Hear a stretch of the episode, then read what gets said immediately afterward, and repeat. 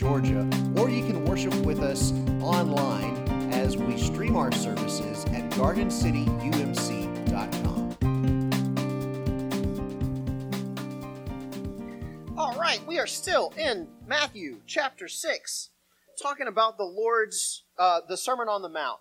Last week we talked about prayer and the Lord's Prayer. This week we are talking about money. Now, I want you to understand something important today. Um, I am not a person that's up here preaching to y'all about things that you need to be doing different. Some weeks, maybe it may seem like that. Some weeks, maybe I feel like that. Most of the time, everything that I'm saying to you directly applies to me. It probably applies to me much more than it applies to you. So I want to come at you as a, with a posture this morning because this is a challenging passage from Jesus. And I want to come at you this morning in a posture of, oh my gosh, I can't believe I've messed this up so badly. Let me share with you what I've what God is putting on my heart.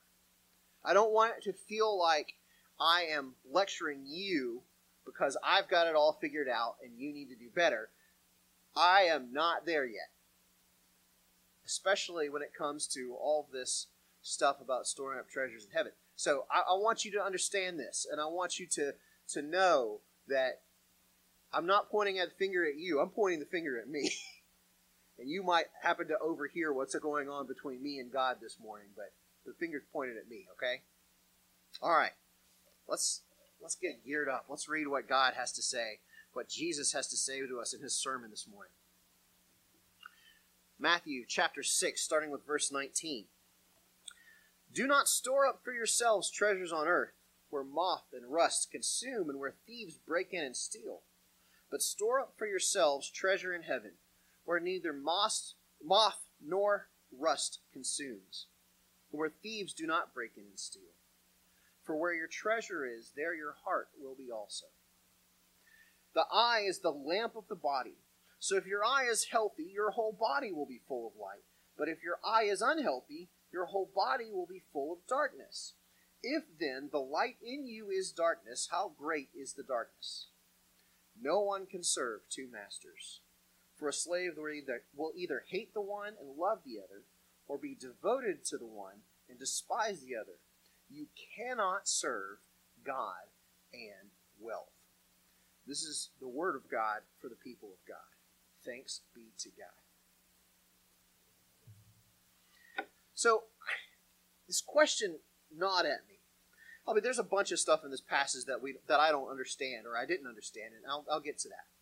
But one of the things that really stood out to me when I was studying this is that, you know, generally I think of the opposite of God as being the devil. And if you were to ask me, you, you can't serve two masters, God and X, I would probably say you can't serve God and the devil. But that's not what Jesus says.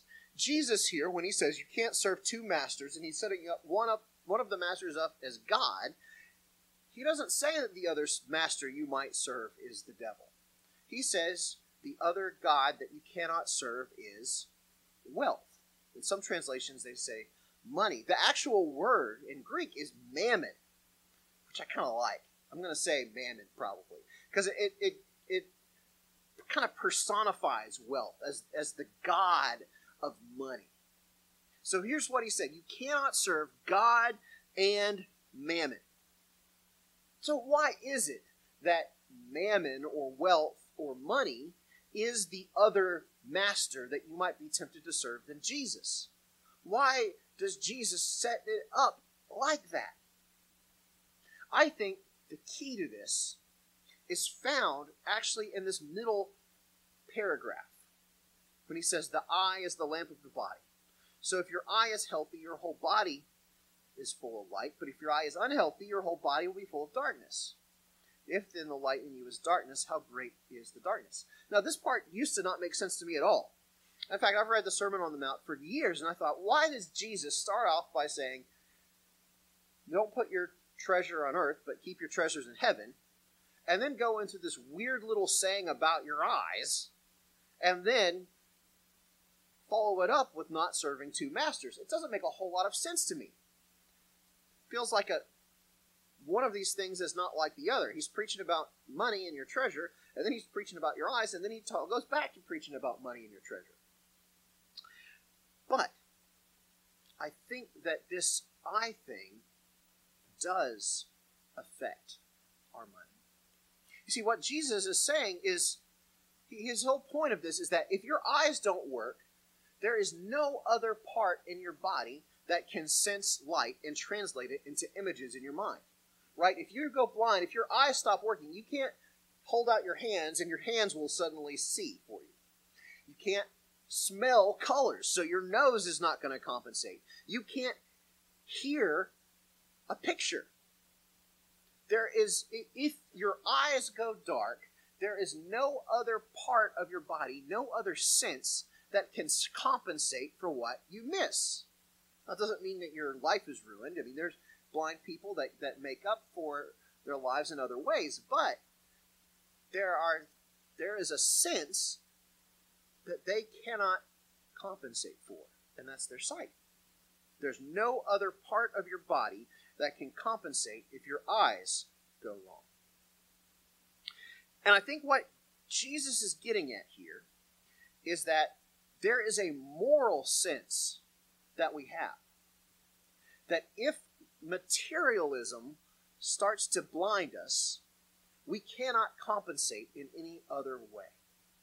So if, if mammon has taken over your sense of morality, then no amount of prayer or scripture reading or singing in church can compensate for the thing that has gone wrong in your spirituality. Like your relationship with money, your relationship to stuff, is such an important thing that if that one thing gets messed up, there is nothing else in your spiritual life that can fix what that one thing got wrong. It's like this gateway to spirituality. Your, your relationship with your money, your relationship with physical things messes up your spirituality so much that unless that can be fixed, everything else is going to be dark. And I think the reason that mammon, that money, blinds us to spirituality is because money tells us lies. It keeps us in the dark because money lies to us. Or maybe the devil lies to us through our money. So I think there are three essential lies that mammon tells us that get in the way of our relationship with God. The first lie that mammon tells us is that storing up treasures on earth is a good investment. Right? And Jesus directly addresses this. He says, Do not store up for yourself treasures on earth, where moth and rust consume and where thieves break in and steal.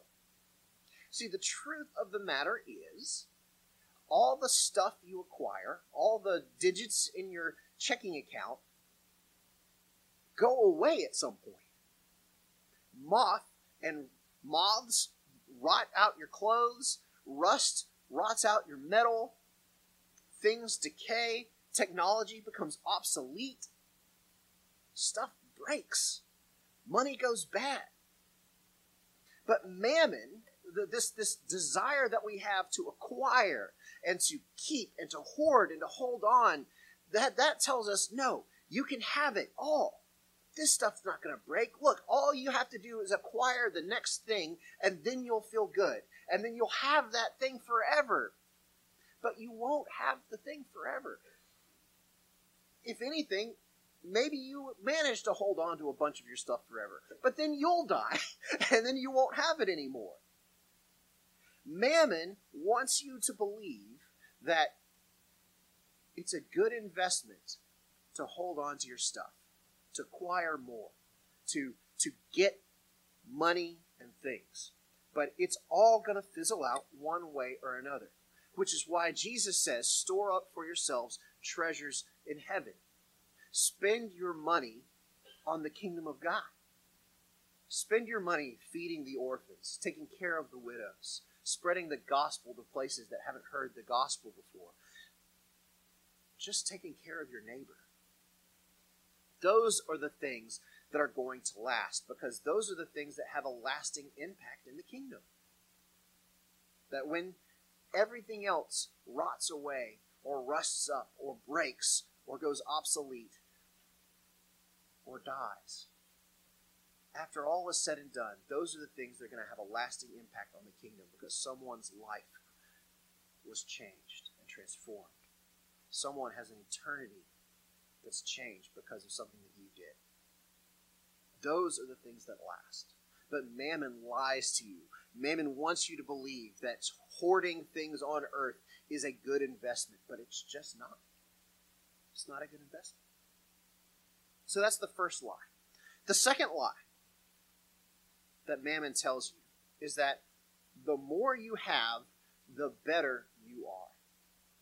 This has never been more obvious to me than it was about a week ago when I took my family to Disney World. Now, this is going to step on some toes. It'll step on my toes too, because I was just there with my kids. But I went to Disney World and I looked around on the first day and I saw people just falling over themselves in this place and spending all kinds of money in this place. And I thought, I think, and, and the thing is, I was preparing for this sermon while I was there. You know, I was I was thinking ahead to this sermon and this passage, and I thought, oh no, I think I might be in a temple to the worship of Mammon. I think maybe this place is dedicated to stuff. I mean, it just is. But the thing about it is, at Disney World, the more money you have to spend, the better off you are in that place.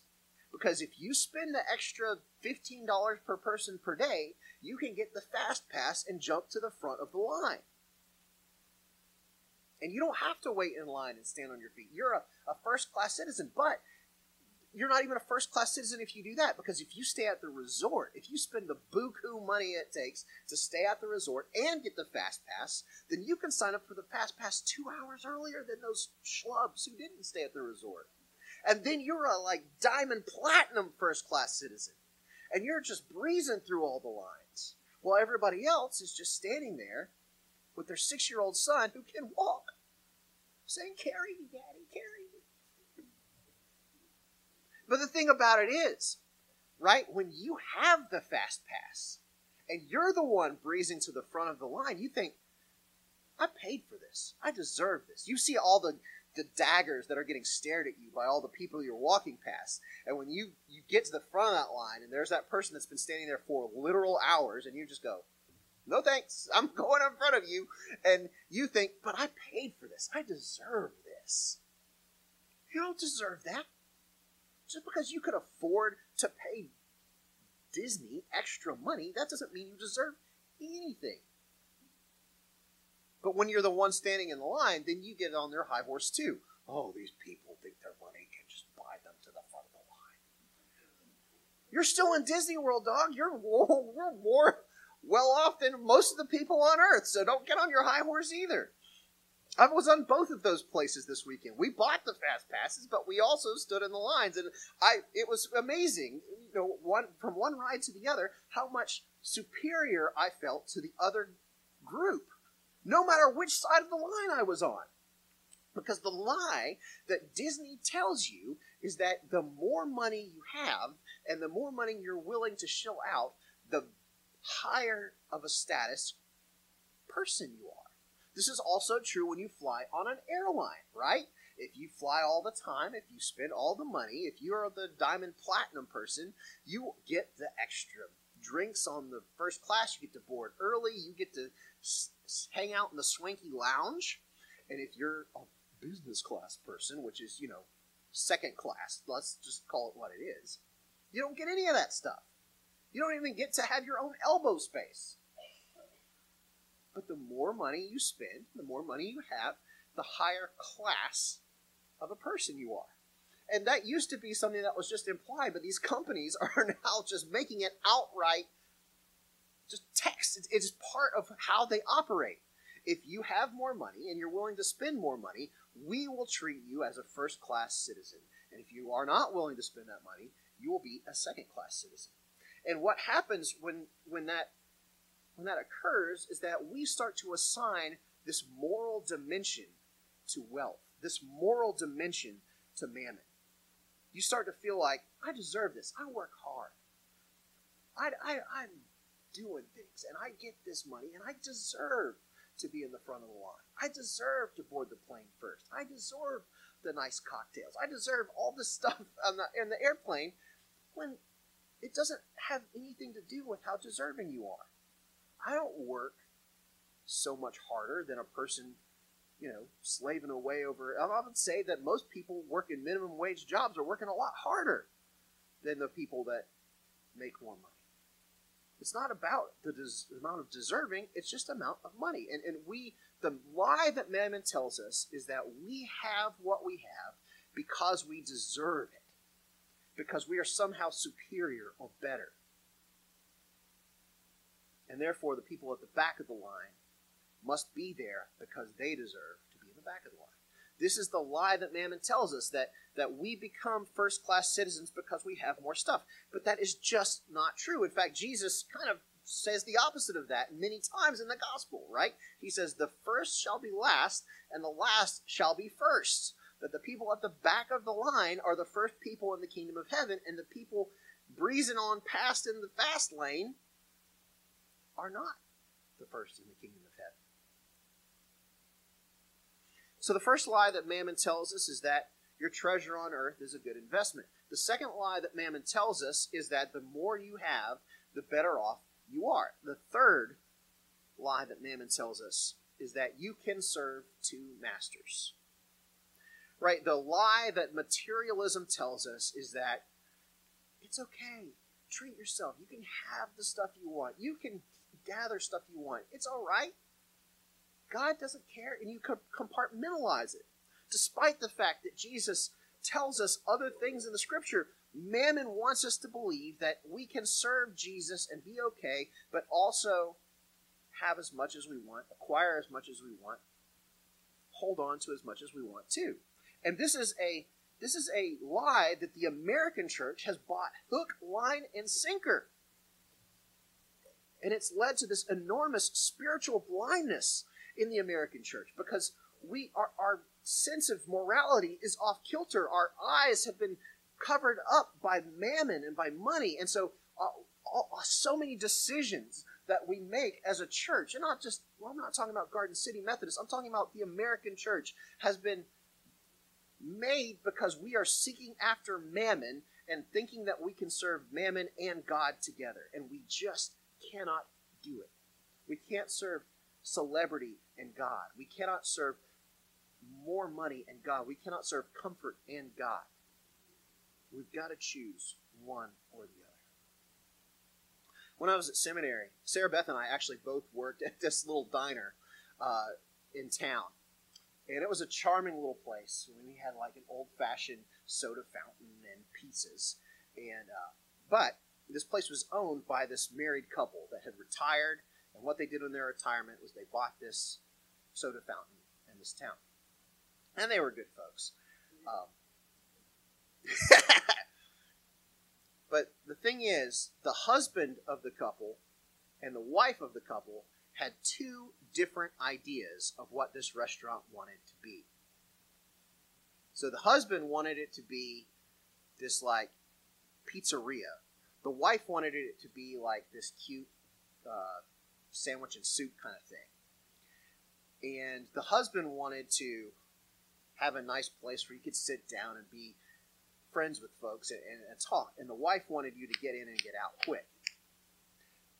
And so there were so many things, so many days, if they were both working at the same time, and that happened pretty often, that you would get in there and the husband would yell at you for scooping too much ice cream in a milkshake.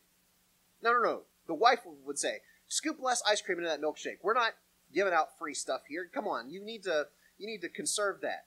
And then you would do what she said, and the husband would walk by and say, "Give that person more ice cream. Come on, you need to have like."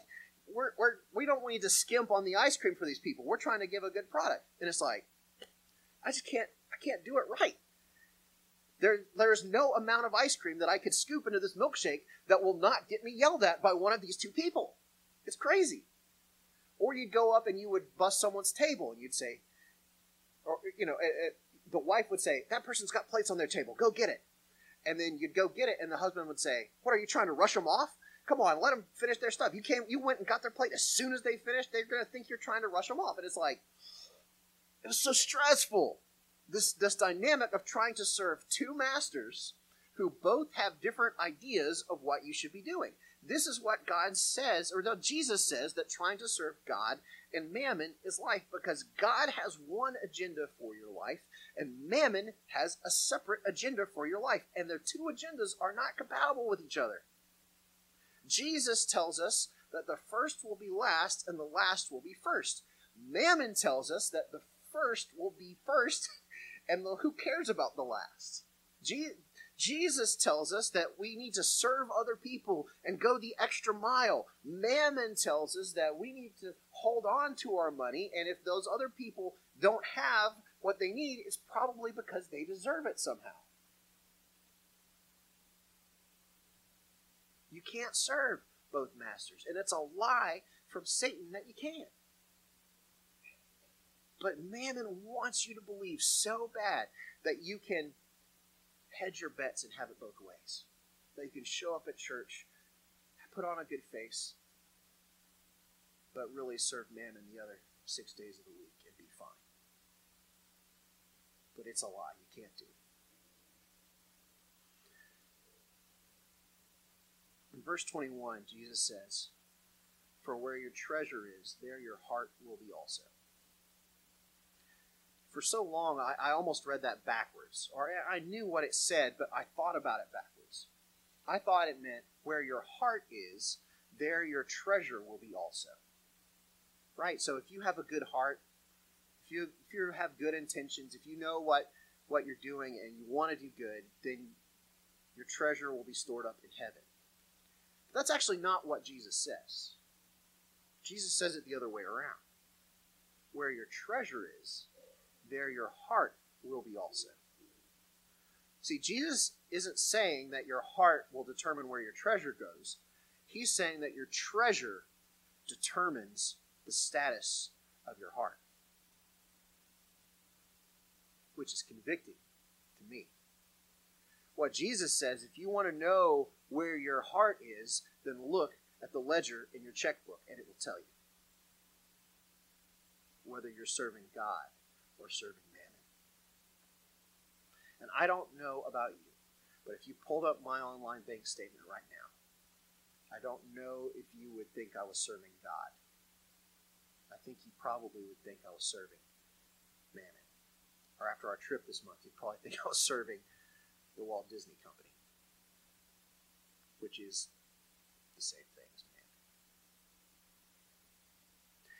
Now, it's not a sin to have money. And I don't want you to think that it is. It's not a sin to make money. But I think it is a sin to not use that money for the kingdom. There's not some objective standard for it.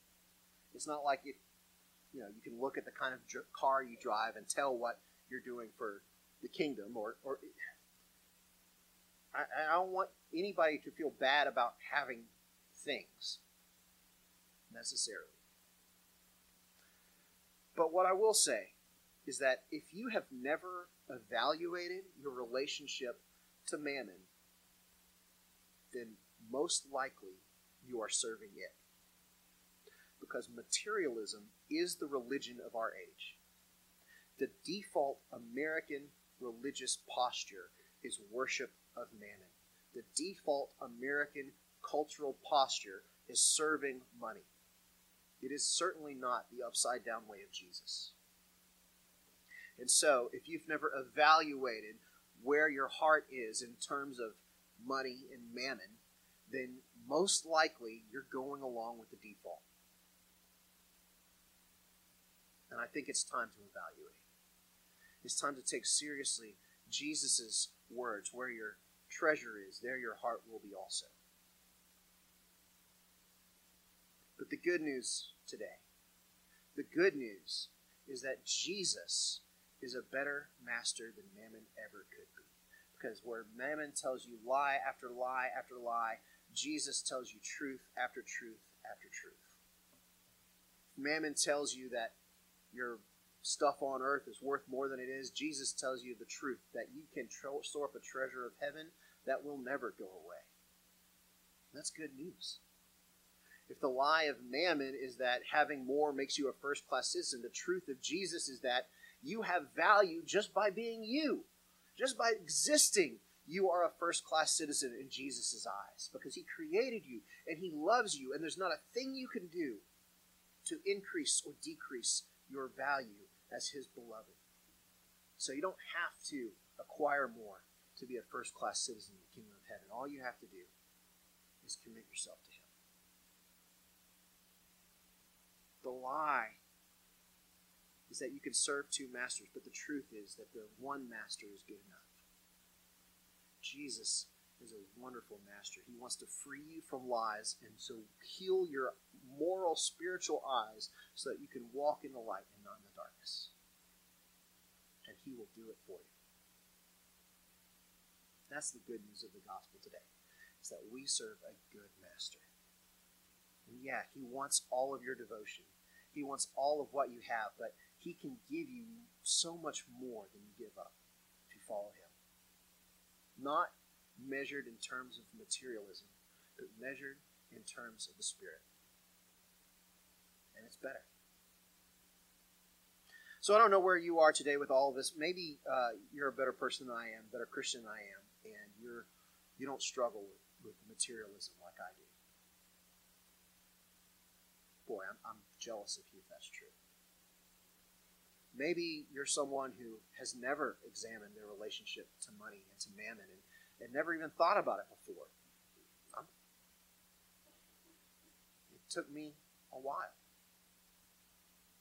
But if you've never evaluated before, I want to encourage you to evaluate today. And if you if if the Spirit is moving you, is prickling your heart and saying, You're trying to serve two masters. I want to invite you to the altar and commit to serving just the one. Let's go to God and pray. Jesus, this is such a hard teaching. I don't know why you had to go and say it. Jesus, I don't know why you don't want me to, to have it all, but I know that what you want me to have is better. And I understand, Jesus, that, that mammon is lying to me lying to me. So, God, I pray that you will help me to forsake the lies of mammon, the lies of the evil one, and embrace the truth that you have. The truth that you are enough. And I can, no matter how much I have, I can be generous and giving and trusting God, I pray that you will give us the courage today to forsake the worship of mammon, to forsake the, the serving of two masters, and to chase wholeheartedly after you. In your name I pray.